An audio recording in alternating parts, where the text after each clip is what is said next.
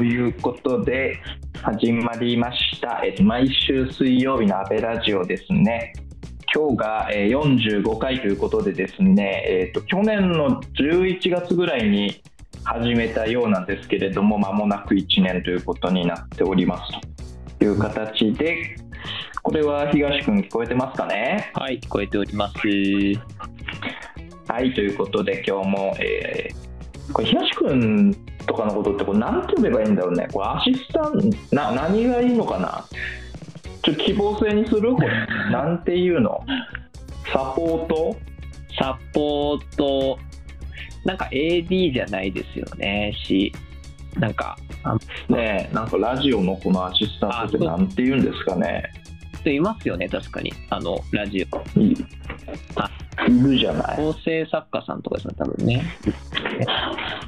まあまあけど構成作家はねなんかその表にはあんま出ないイメージありますけども、まあまあまあちょっと東君に今日も入ってもらっておるというところで、あお願いします。で、安倍さんも入ってきたので、ぼちぼち。入ってきたよ。あー、そうね、そうね、入ってきて1秒でわかるのよ。外だな。おい、外、外、しょうがないでしょ。移動が多い。ここっちとらやっぱね、もう1年近くやっぱやってくる中でね、わかる。1秒でやっぱ気づけるようになってくるね、あうるさいっていう、ね、これどう？はい、これ。いや、若干静かですけど、大丈夫ですか？なんか不審な場所に不審な感じでた移動しとしたりしました？大丈夫ですまあちょっと死んだ方に来たんあ本当ですか？今日はどこにいるんですか？ちなみで、に。ちょっと空港にいますね。ものもあります。あら、空港。空港です。はいはいは い。うるさい、うるさい、うるさあ、うるさい。い。うん、今なんかすごい車通ったでしょ、今。どっち？じゃあ、はいどっちもいいのかなちょっと待ってさあ、じゃあまあ、あれ、聞いてもいいんですか？この後、どの辺に行かれるんですか？空港では。あら、四国。ちょっと打ち合わせしたいなと思う人いたんで、はい。ああ、で、お遍路でなんか煩悩をみたいな、そういうことではなく、あちょっとこそうおしお仕事で四国に行かれるということもうなんちょ。っとこうやっぱ、水曜日に東京に戻ってこなきゃいけないスケジュールっていうのは結構きついね、やっぱね。やっぱき結局、確かに、か確かに。俺昨日の夜戻ってきたの、東京に。はいはいはい。この1週間も、あのーまあ、京都、福山、大阪行ってるわけじゃん。で、ああ、行ってます行ねっ。て帰ってくるんだけど、もうちょっとやっぱこの間に必ず水曜日、あのー東京に戻ってくるっていうオペレーションが入るんで、そっか、ハブスポークできないわけです。あ、ハブスポークになっちゃう。まあ、必ず東京に一回戻って。まあでもね、ハブスポークがいい時か悪い時あるから、効率悪いパターン結構あるんですよ。はいとかね、まあ、あとやっぱあれですよね、あの、まあ、来週、再来週か、アメリカ行きますけど、そういうそうですね。時にリモートさせてくださいよ貯金を使っちゃうので、ああ、なるほど、残りのところでさ、リモートさせてくださいはしづらいわけよ。はい。という、この、これ難しいね、やっぱね。今、後ろでなんか緊急事態起きてますえ？なんかこう、音声的にはもうなんか非常にけたたましいアナウンスが鳴り響いてるように聞こえるんですけど、そういうわけではない。人の命声じゃなくて、音声ですか？はい。あの、なんかアナウンスが、なんとかなんとかしてください、なんとかなんとかしてください、みたいな。大丈夫ですか？今、落ち着いてますうんそちらこ。こね、非常に平常運転感はすごいんですけど、あの、多分あなるほどいいんだろうね。そうしょうがない。まあ、わかりました。まあ、しょうがないですね。もうこれは、こればっかりはもう、あの、それでやっていくしかないこれ、録音中で。した時になんかノイズキャンセリングとかしてくんないのかね。いやいや、だから、あなたの振る舞いを変えていく方向でいきますけど、難しいですから、ノイズキャンセリングに期待するのはまだ。はい。今どう？はいこれ、これちょっといいんじゃない？いや、だからなんか、とトンネル、なんかちょっと場所を移動してるのはわかるんですけど、なんか、なんかこう一般の人が立ち入っちゃダメなとこにいそうな感も同時に伝わってくるんですよ。ちょっとその辺は大丈夫大丈夫ですか？すみません。はい、わかりました。じゃあ今日もちょっとやっていけたらと思うんですけども、まあちょっと本題に入る前にですね、あの、まあちょっとこれラジオなんで、うんなかなか皆さんにこのトークテーマでちょっとお伝えづらいところあるんですけれども、あの先週から今週にかけて、まあ、ちょっと安倍さん、激変しておりまして、なんと。あのねまあ、ちょっと非常にこう必ずしも評判が良かったわけじゃないんじゃないかというコーンローをね無事に断髪完了しまして おめでおめでとうございます。ありがとうございます。そうね。うん。かなり女子からの受けが悪かったことがやっぱ改めて分かるね、髪を切った後に。やっぱさ、我々ももうその30代も半ばにこう差し掛かってきてるわけですよね。ああそうよまあ、そういう時にあの一番大事なもの何か知ってます？年を重ねてくる中で。情熱。い や全然違う。あれもう全然、清潔感ですから。ははなるほどね。これは真理なんですよ。だからね、まあちょっとそこからするとだいぶすっきりした断髪式を終えてっていうところで変わっておりますね、安倍さんね。爽やか、清潔感たっぷりよ。はい、だからなんだっていうちょっとオープニングのトークで恐縮なんですけれども、まあ、とにかく断髪式が、え完了しましたというところで、まあ、新規一点の安倍さんとお届けしていきますという感じです。今日はですね、あのこれちょっと多分時間一定使ってやっていってもいいのかなと思うので、もう早速本題入りますね。なんかあれいいですか？入っちゃって。どうぞ。はい。今日の、え気になるニュースはですね、あのななんていうんですか、その埼玉の,、まあ、あの自民党の、まあ、県議の、えー、がですね提出した、えーまあ、虐待の防止条例の改正案ですね、まあ、こちらについてやっていきたいなというふうに思うんですけれども、これあのなんかかなりいろんな観点から深掘りできるなみたいなところもありましてでちょっとどんなふうにしようかなと思うんですけれどもあのこのちょっと特徴としてですね、まあ、一つにはこう非常にこう社会的なこう声が上がったものが、まあ、即座になんかある意味届いたというか反映されてその成立が立ち消えになったみたいな、まあ、そういうこう一連の流れもあったなみたいに思ってはいるんですけどもなんかまず安倍さんちょっとやや広いんですけどこの辺の一連の騒動というか流れ見ててどんなふうに感じてました？いやまあでもやっぱまあ、昨日まで、ちょっと昨日一昨日ぐらいまでこの騒動見てて、あのまあ、やっぱ自民党、本当ひでえなって、まあ、思ったね、なんだかんだ言ってね。はいはいはいはい。で、実はなんか結構、話聞いていくと、あの団長いるじゃん。いますね、はい。あの団長、自民党の中ではかなりリベラル派だったらしいのね。てからしいいや、それはさすがに虚構新聞ですよ。と思うじゃん。と思う。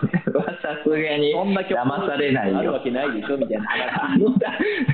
団長っていうもうワード自体がリベラルじゃない。いやいやいや。令和それは変団長は何々団があったら団長がいるんだ全然変じゃないけど。あ、まあ確かに確かに。その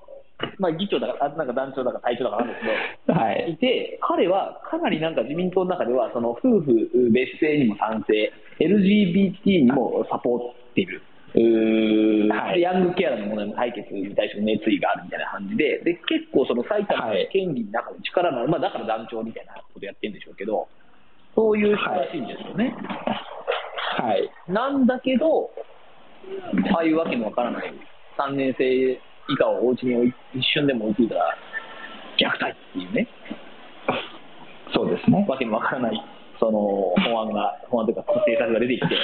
それ、はい、あれね、当然その、あの個人じゃなくて、自民党の議員団の中で、県議の中で、こう、異論を出す人はいなかったと。はい、で、通っちゃってこう、みんなのそう、ね、意見として出ましたっていうのは、結構やばいじゃないですか。いやそうですよね。これは、まあ、あれらしいんですよね、埼玉県自体がその子どもの放置でも、こう例えばこう件数とか、はい、まあ、それによって起きちゃってる、実際に虐待みたいなものが多いで、それを防ぎたい、うん、子どもの命を守りたいっていう、そういうモチベーションによってあの作られてるものなんで、その志が別に完全否定されるわけじゃないんだけど、はい、一方でやっぱりその北風と太陽でいうとさ、これ、北風政策なわけですよ。子育て世代に対する。はい。で、はい、今必要なのは子育てじゃなくて、あ北風じゃなくて太陽でしょ。どう見ても。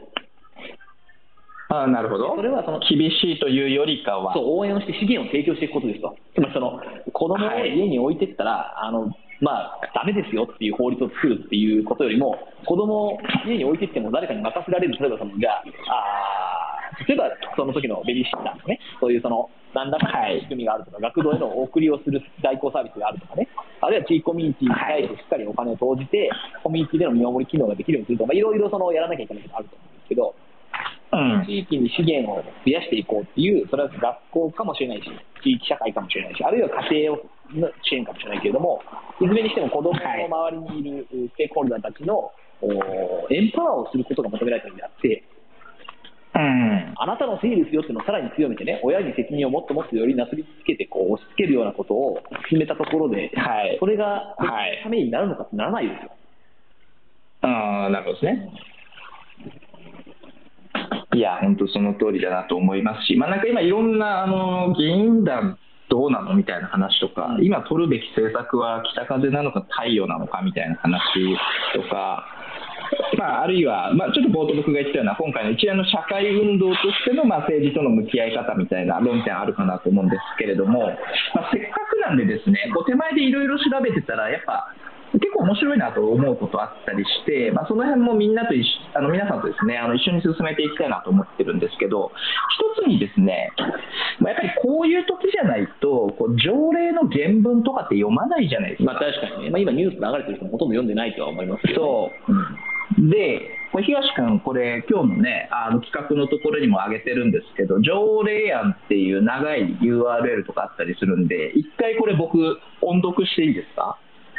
いいよ。条例案、はい、え議案25号議案というものがありまして、えー、埼玉県虐待禁止条例の一部を次のように改正すると。えー、第6条の次に、えー、次の1条を加える。うん。児童の放置の禁止等ですね、うん、で第6条の2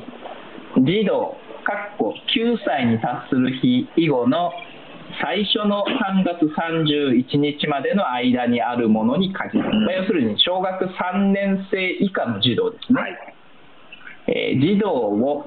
現に養護する者は当該児童を住居その他の場所に残したまま外出すること、その他の放置をしてはならない。うん、めちゃめちゃ広い。まあ、もう、ほぼその親に対する軟禁じゃないかってレベルですね。これ、皆さん、もう一回読みますね。あの小学3年生以下の児童を現に養護する者は、え当該児童を住居その他の場所に残したまま外出すること、その他の放置をしてはならないっていう、これもう、まあ、なんていうか、まあ、まあ、法律ってですね、まあ、もちろんその細かいことをこの条文に法律とか条例で書き込むものではないんですけれども、まあ、非常に広範に捉えられるものがですね、えー、書いてあるわけですよ。で、その6条の2の次は、まあ、あの児童、まあ、9歳に達する日以後のみたいなところで、まあ、小4から小6の児童って言ってるんですけど、まあ、これに関しては、まあ、現に擁護する者は、当該児童を住居その他の場所に残したまま外出すること、その他の放置をしないように努めなければならないって、まあ、努力義務になってるんですよね。で、やっぱ注目すべきはですね、その2つ後に出てくるんですけども、えー、県民は、県民、えー、主語でかい、はい、県民、県民は、えー、虐待を受けた事業等を発見した場合は、速やかに通告、または通報をしなければならない。そうなんですよ。これだから私、あの、昨日ですね、あのまさに私、あの上の長男が小学3年生でして、はいはいはいはい、あの私放置したらもう虐待。現に擁護するものですね。はい、にてされるわけですけども、あの先週末にね、うん、まあ、ちょっとあの今、野球ラブだから、はいはい、で少年野球に入ったのよ、なんかクラブみたいなやつに。あちょっとしばらく前にね。で、えっとね、先週末ぐらいにバット買ってあげたのよ。はいはいはい。バット。大変だよ、バットは。で、ないよ。お家で振りま。まあそこに触れ出すとちょっと長くなるんで、一旦割愛するんですけれども、うんで、あの、昨日ね、夕方のね、あのご飯前に、あれあれみたいな、まあ、ケントっていうんです、はいあれケントがみたいな感じで見たら、あのあれなんか家の中にいないぞみたいな。はで見たらまあ、もう日も暮れてますよね。で僕今ちょっとあの田舎の方にあの多摩の田舎の方に住んでるんですけど、まあ、ちょっとしたお庭があるんですよ。い。はいはい。いいですね。でそそこでね、まあ、もう日も落ちてる中その長男はねこう素振りしてたんですよ大頑張って事。大事ね。素振り。はい。これはもう多分ですけど、もう見失ってる時点で、まあ、もちろん敷地内ですよ、はい塀とかもあるんですけど、まあまあ、放置で私、虐待ですし、あ、あるいはこう近くを通って、その素振りしてるのをね、見つけた人は、通行してなかったら、もう怒られるわけですよ。うんまあ、ちょっと拡大解釈の可能性ある これは、いやいやまあ出るかもしれないけど、まあまあ、そう捉えることも可能な条文ですよね。あいやいや、まあ、だから非常に広いなっていうのが、まずこの原文を読みましょうっていうやつの非常に香ばしいところで、この後ね、やっぱね、つ大好きな、大好きなというか、ちょっと3ページなんですよ、この PDF がね。はい。で、今度2ページ目出てくるじゃないですか。で、ここに、まあ、令和5年10月4日提出っていうふうなところで、これね、もしね、皆さんちょっと UR 踏めるなら、ぜひ踏んでね、一緒に眺めてもらえたら嬉しいんですけども、ここにこうずらーっとこう出した人の議員の名前が書いてあるんですよ。あれか。はいはい。あの、横書きになってるんですね。あ、そうです、そうです。横というか縦書きかだ。でね、はい、でちょちょっとごめんなさい、読み方間違えたりだとか、ちょっと名前だけで、あのまあ、性別を判別するのは良くないとは思ってるので、ちょちょっとごめんなさい、ここは一旦なんていうんですかね、あのここにあるのを僕が読める範囲で読みますし、まあ、性別も僕がこうちょっとこう、なんていうのかな、あの可能な範囲でこの人男性じゃないかなみたいなのをちょっと言っていくんですけども、まあ、1人目が、えー田村匠さんですかね、これがおそらく男性男です性ね例の。で斉藤邦明さん、はい。まあ、おそらく男性ですかね、松沢正さん、うん。まあ、男性ですかね、まあ、中屋敷真一さん、うん。まあ男性ですかね、うん。まあ、荒木祐介さん、はいはまあ男性ですかね。白戸幸人さん、うん。幸せに一日、まあまあ男性ですよね、はい多分男性だね。幸人。歌川幸雄さん、まあ男性ですよね。まあわかんないですよね。はい、一般的にはそう。わかんない、まあわかんないですけど、相沢慶一郎さん、これは脳がついてるんで、まあ、ちょっと男性の数高あーいですね。ね。国母国母健一さん、まあ男性ですよね。えー親の、えー、逸夫さん、オスなんで男性だと思うんですよ。うんで、上尾孝義さん。まあ、おそらく男性だと思うんですよ。これもうちょっと時間かかるけどいいいや、ちょっともういいや。な何人中何いや、これ、あの、延々と男性の名前いきまして、はいで、ちょっと別のところなんですけど、あの自民、埼玉県自由民主党の県議のホームページあるんですよ。はい。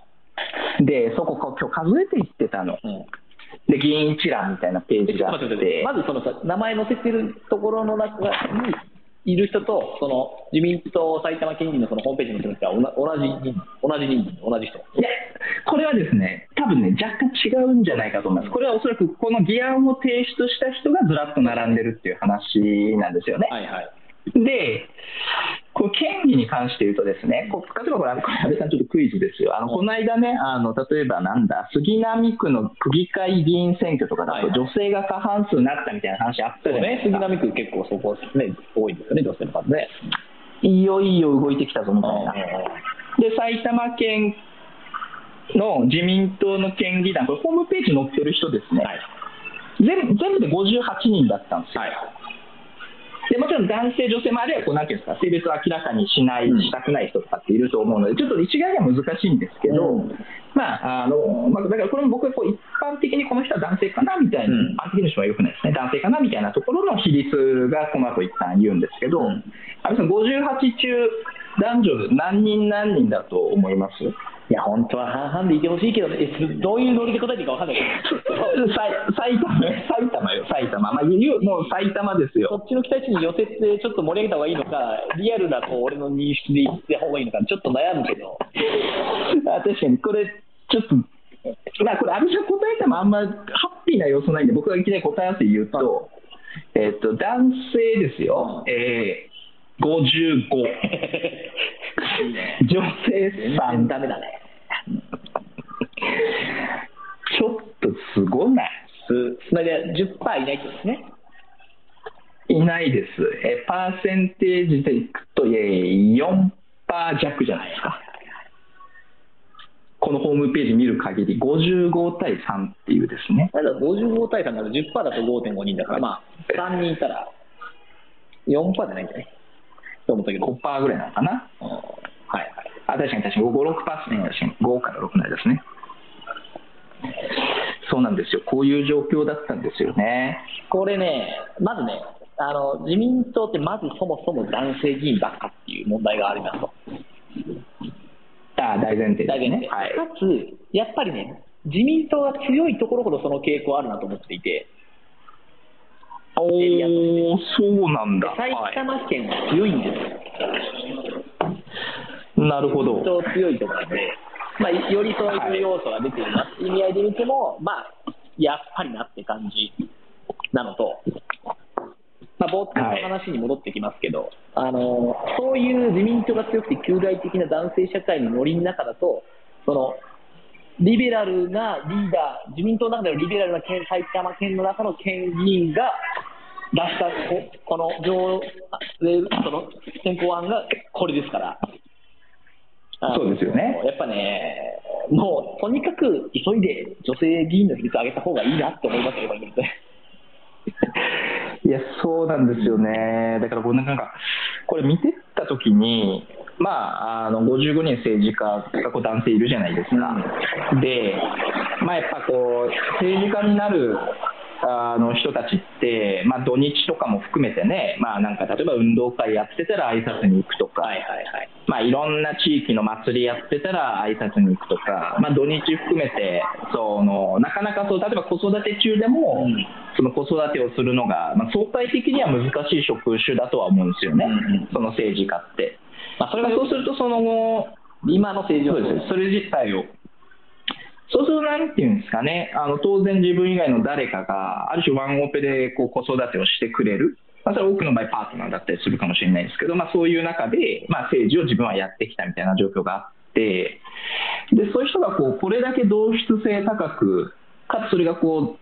ある意味世間の、まあ、共働きとかなんていうのかな、そういう大きく状況が変わってきてるのと、外れたところで同質性が高い人たちが集まったりすると、まあ、本当になんかこう、まあ、今回のケースもそうなんですけど、なんかバカな1人がいたというよりかは、なんか極めて同質性が高い集団っていうのが、なんかいかにミスっちゃうかみたいな、なんかそういうことにつながるなみたいななんか見ながら思いましたね。本当そうだね。みんな志はだって別に悪くないわけですから。子供をよくしようと思って、この法案に賛成したはずですよ、皆さん、こちらの自民党の議員団の方々ね。多分そうですよね。うん、そう思ったんだけど、こうなっちゃうんだから、まあやっぱこう、何らか議員たちの自分たちの組織内のポートフォリオを変えていかないと、同じミス続けちゃうよね。そうなんですよね。だからなんかこう、ほっとくと、こういう過ちを犯すっていうことももちろんそうなんでしょうけど、そのとにかく議員の人たちの多様性みたいなものをどう担保していくのかみたいなのは大事だなと思ったっていうのが、これがまあなんか一連のこの議案がどんなふうにできて、なんでこんなことになっちゃったのみたいなところだと思ってるんですけど、なんかもう一つ、この結構、なんていうんですか、その先週末ぐらいに、こう降って湧いたような論点な感じがしたんですよ、僕、全然知らなくて、このこういうテーマがあったっていうことを。はいはいけど、SNS でね、まあ、あのいろんな人がこう課題提起して、でそれがこう瞬く間に広がっていって、でまあ、もう本当は14日にでも成立の見通しだったものが、まあ、急転直下で立ち消えになってたじゃないですか。で、これ、チェンジオーグですかね、あのオンライン署名のやつとか見ると、今、9万6000票とかっていうところに、この反対表明の賛同みたいなのが集まってるんですよね。で埼玉県とかにも大量のその反対のそのなんていうのかなあの意見みたいなのが届いてるみたいなものがあった時にこの辺なんか社会運動のあり方としてなんか安倍さんが感じるところとかなんかあります、まあ、あの今日もちょっとモーニングショーでも扱ったけどさあのまず埼玉県が出た浮上の比率1005対3で、1005人が反対、3人賛成みたいな、その、ビビるぐらいに、その、異論なしなレベルで、これダメでしょってみんな言ってたと。すごいね、1005対3なのに、やっぱそうだよね、だからさっき言った同質性が高い集団の過ちっていうのが起きていくわけですもんね。はい、なので、まあ、その意味では、まあ、やっぱり声は届くし、ちゃんと声を上げるのが大事だなっていうのは思いますよね。はい、でその声の届くっていう意味で言うと、やっぱ、あの声を出してるのは誰かみたいな話があって、まあ、ちょっと今回ね、我々の業界、パイセン、駒崎パイセンもね、しっかりお声を出して、はい。あのフローレンスの、はい、なんかすごい、そうです。すごい味ってましたけど、やっぱあの声の出して広がるスピードっていうのはこう SNS とかあの一部のインフルエンサーによって結構あの速くなったなっていうのは思いますよね。うん、でかつ、その広がりの速さを今度はマスメディアも拾うのも速くなったと。おなるほどなので、なんていうのかな、そのネット世界とか SNS 世界でこううねってこう出てきた火の手が、その本当に全体の世論に広がるまでっていうのに、実は本当数年ぐらい前まで結構タイムラグがあったんですけど、はい、この数年、まあ、特にやっぱコロナ禍が大きかったと思うんですけど、この時期を経てですね、あの全体の世論に拡大することっていうのが明確になってきていて、それが分かってるから、全体の世論に行ったら、その自民党全体にこうダメに来るねっていうのも、みんな分かるようになってきた。っていう意味で言うと、あの自民党の権利も、こうなんつうかな、あこれやべえって思うのが早かった。早かったですよね、かなり、もう本当、週明け早々に撤回って感じでしたよね。撤回したけど、撤回会見では、あの言い方が不十分であったと、説明の不十分さが問題であって、内容は問題なかった、歌詞はなかったと思うっていうふうに、いまだに団長言ってたから、それはちょっと、認識のずれやべえなと思ったんだけど。そうですよね。うんいや、なるほどな。で、これ、いや最後、こう、なんだろうな、あの、今のこう説明の足りなさみたいなところあったじゃないですか。うん、でで、この、さっき、なんていうんですか、もしよかったらぜひ見てみてくださいみたいな、あの、言ったこの PDF ですね、その上映の。これのこう一番最後にですね、まあ、その提案理由みたいなところが書いてあるんですよ。ガーって人の数が並んだ後に。でこれはやっぱりそのすごくあの、まあ、共感するところもあるなというか、うん、まあ、その児童が、ま放置されることにより、まあ、危険な状況に、ま置かれることを防止するために、まあ、児童を、ま現に擁護するものは、ま当該児童を住居その他の場所に残したまま外出することその他の放置はをしてはならない旨を定める等をしたいので、この案を提出するものであるというのがまあ全文なんですけど、まあ、最初のこの児童が放置されることにより危険な状態に置かれることを防止するためっていう、この目的のところは、まあ、あの納得感あるじゃないですか。あまあまあ、僕は、まあ、あるわけですよね、まあ、やっぱりそういうあの痛ましい事故とかってやっぱ起き続けてるっていうのがあの社会の現状としてあるなみたいに思うんで、まあ、けど一方でじゃあそのね、その小3以下の登下校を子供だけにさせるのは虐待だみたいな。の言われると、まあ、僕的にはまあ結構途方に暮れるところもあるわけですよね。まあ、多くの子育て世代の皆さん、そうですね、途方に暮れざるを得ない。いやいや、虐待ってそんな、その公に言われちゃっええみたいなのありますし、あのまあ、けどじゃあ一方で、学校の先生たちがね、それ見れるかっつったら、もうめちゃくちゃ、こう今これだけ多忙かみたいなのも言われる状況があるじゃないですか。うん、まあ、まあ、あるいはね、なんかその家にその放置するみたいなものも、まあ、その働くってことを理由に子供を劣後させてはならないみたいな。まあ、なんかそそういうコメントもちょっとなんかニュースとか見てるとあったんですけど、いや、そうは言っても働かないと生活立ち行かないというか、それで初めて生活ってものをしてるっていうこう前提の条件とかもあったりするじゃないですか。まあねまあ、そうしたときに、まあまあ、この辺なんていうんですか、どどうしてかど、なんかどう思います？なんかどんなふうにやっていくことが大事なのかみたいな。いや、まあ、まずさ、働くを理由にしちゃいけないっていう、そういうなら、てめえちょっとその子育て手当10倍ぐらいにしてくれよって話だよね、多分ね。それを批判、してその働く人を家にこう貼り付けるという前提ならば、やっぱりその子育てにかかるコストとかっていうのを担えるように、ちゃんとその税金投げていくとかね、まあ、社会保険料をもう全部ゼロにするとかね、そういう人、その子供をいる世代だけね、みたいな、そうそういうことをすりゃいいんじゃないのって思いますが、もうそっち側じゃなくてこう、ね、家に縛り付ける方に、大人をね、方にやっちゃってるっていうのは、まあ、ちょっとおかしいって話があって。はいでこれって、なんていうのかな、社会として何を許容するかだと思うんですと。ああ、いい論点ですね。で、こう、俺はやっぱね、こうち例えばその地域で子供を預かっている身ですよ、私も週末ね。小学生たちを。そうですね。そそれでいうときに、やっぱその、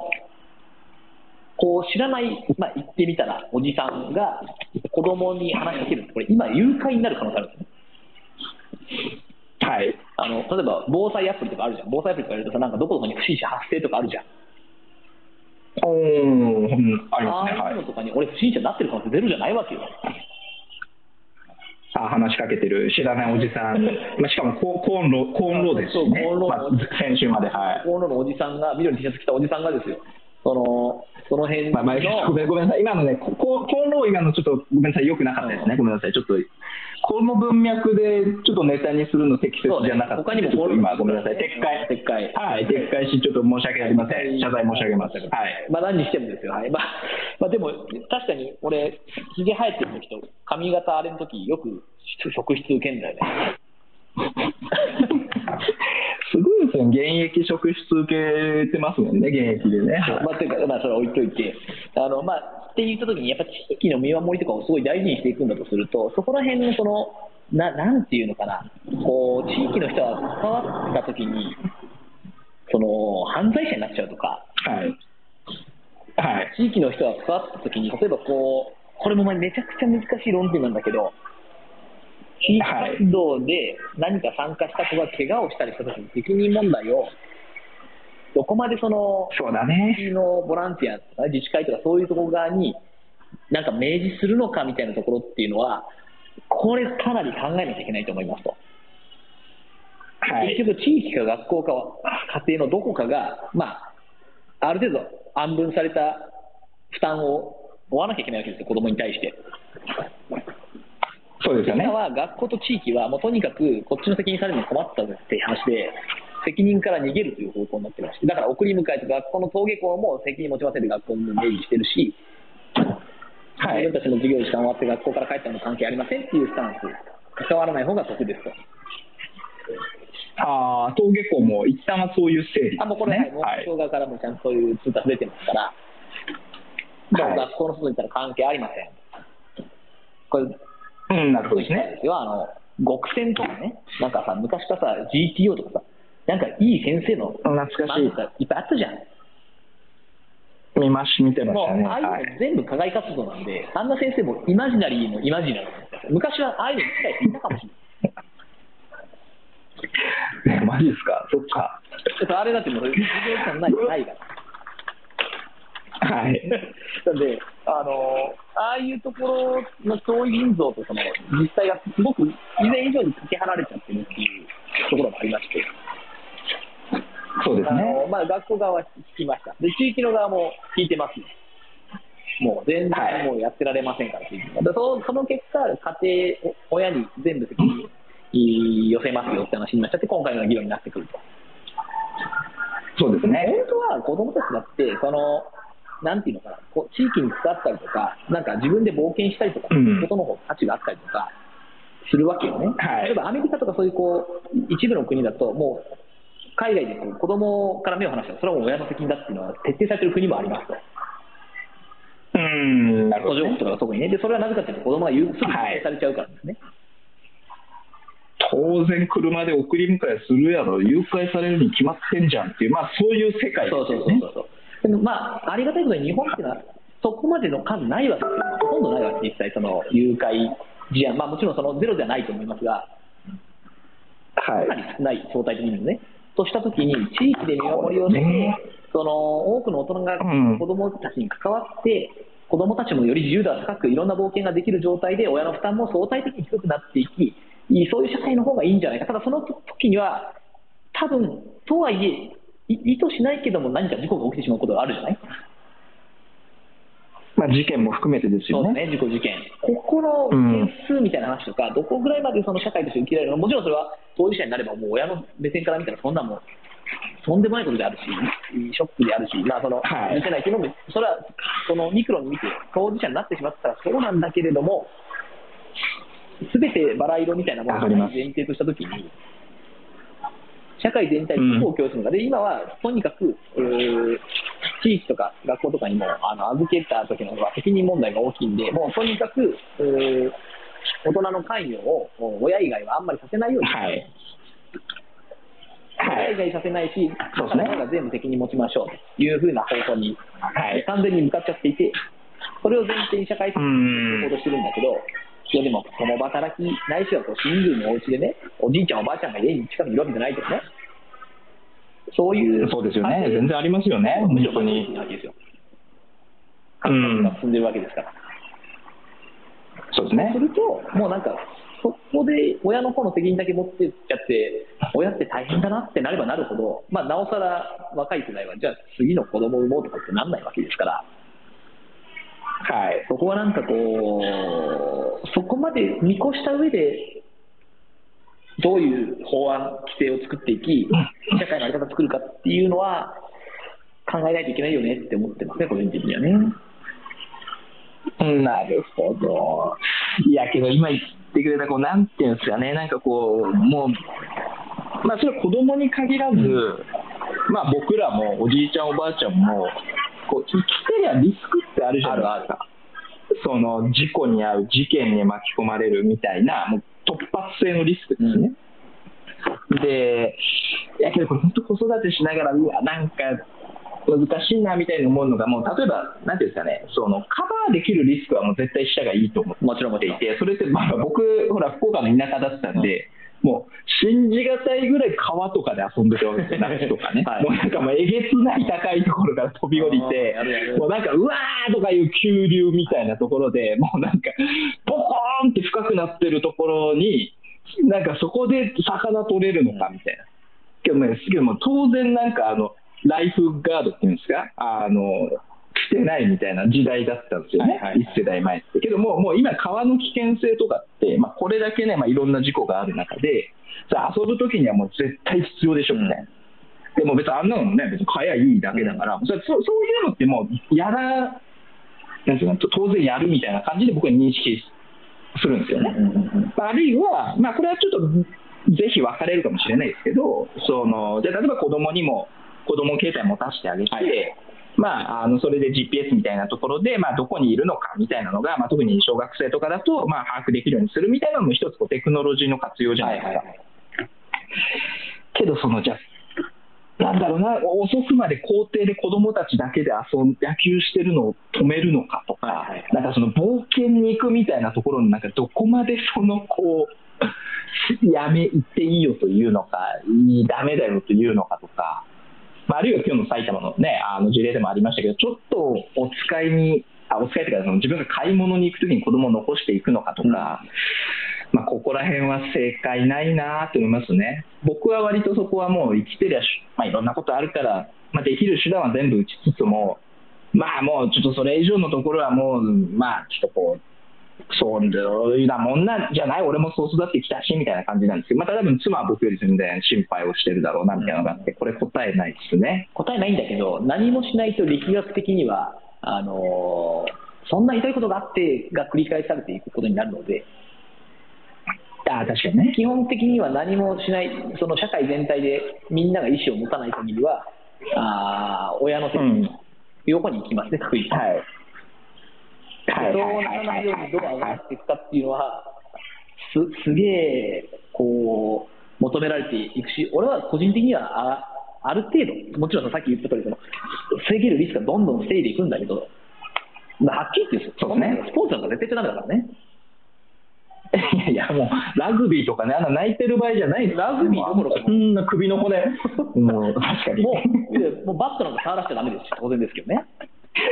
あとは、ね、確かに確かに。しちゃいけません。包丁持つんですから、ね、話になってくわけじゃない。ゼロリスクを目指す、ね、ねで、うん、俺らが持ってしてる社会だと、もちろんリスクはミニマイズしていくんですけど、そうじゃないところをこう、ね、持って許容していく方向に動かないと、結局、子供も大人もみんな不幸だし、その社会に子供は生まれなくなってきますよっていうのは思うよね。いや、そうですね。いやいや、確かに意思を持った許容っていうのを、なんかこう、盲目にならずにそれをこうどう担保するのかっていうのは超大事なテーマですね。そうなんですはい、すいません、ちょっと皆さん、えー、最後、まあ、ややなんていうか、子育て論みたいなところになっちゃったんですけれども、えー、今、12時56分になりましたので、今週はこの辺りで、えーと、クロージングしていけたらなと思ってまして、まあ、なんか個人的にはですね、安倍さんが冒頭うるせえなと。うるさいよ、安倍さん、ものすごい。入り口の中いろんな人が出入りしてるんですけど。ミュートにあなるほどですね、まあ、安倍さんが冒頭あったような、その子育てに対して政策がこう北風と太陽、なんかどんなふうなあの向き合い方をしていくべきなのかみたいなところは、純前提としてあるなと思いつつ、まあ、この埼玉県のね、こう自民党の議員団のそのあまりのこう男性の偏りみたいなのも含めて、まあ、とにかく同質的な集団っていうのは、やっぱやらかすよねみたいなことは、あのこれ、一般論としても本当こうずっと繰り返されてきたあの会社の中とかでも含めてですね、ことかなと思うので、あのまあ、改めてその多様性みたいなところが、えー、と政治にも取り込まれていくことが大事だなみたいなことを個人的には思っておりました。はい、という形で、えーと、今週もですね、えー、30名近くの方ですね、こちとリアタイでお聞きいただいて、本当にありがとうございますというふうに思っておりますというところと、まあ、来週あたりはですね、えー、安倍さんが、えー、家から入ってくるこくれることを願いつつやっていきたいなと思っておりますというところと最後ちょっとあのご案内なんですけれども、えー、安倍ポストですねこの安倍ラジオの、えーと、感想とかですね質問とかこんなテーマを話してほしいみたいなあのリクエストとかですね非常に毎週、あの求めておりますのでぜひぜひちょっともう簡単にでもいいのでもう感想とか寄せていただけたら私もあの安倍さんもですねあのもうすべからくちょっと目を通すような感じでいけたらなと思って、まあ、私なんか今も見てるんですけど本当に励みになりますのでもしよかったらぜひ、えー、コメントとか、えー、寄せていただけたら嬉しいなというふうに思っております。はいということで、えー、今週もですね、安倍ラジオをお聞きいただきありがとうございました。また1時からもですね、お楽しんで頑張っていきましょうということで、皆さん、えー、さよならありがとうございました。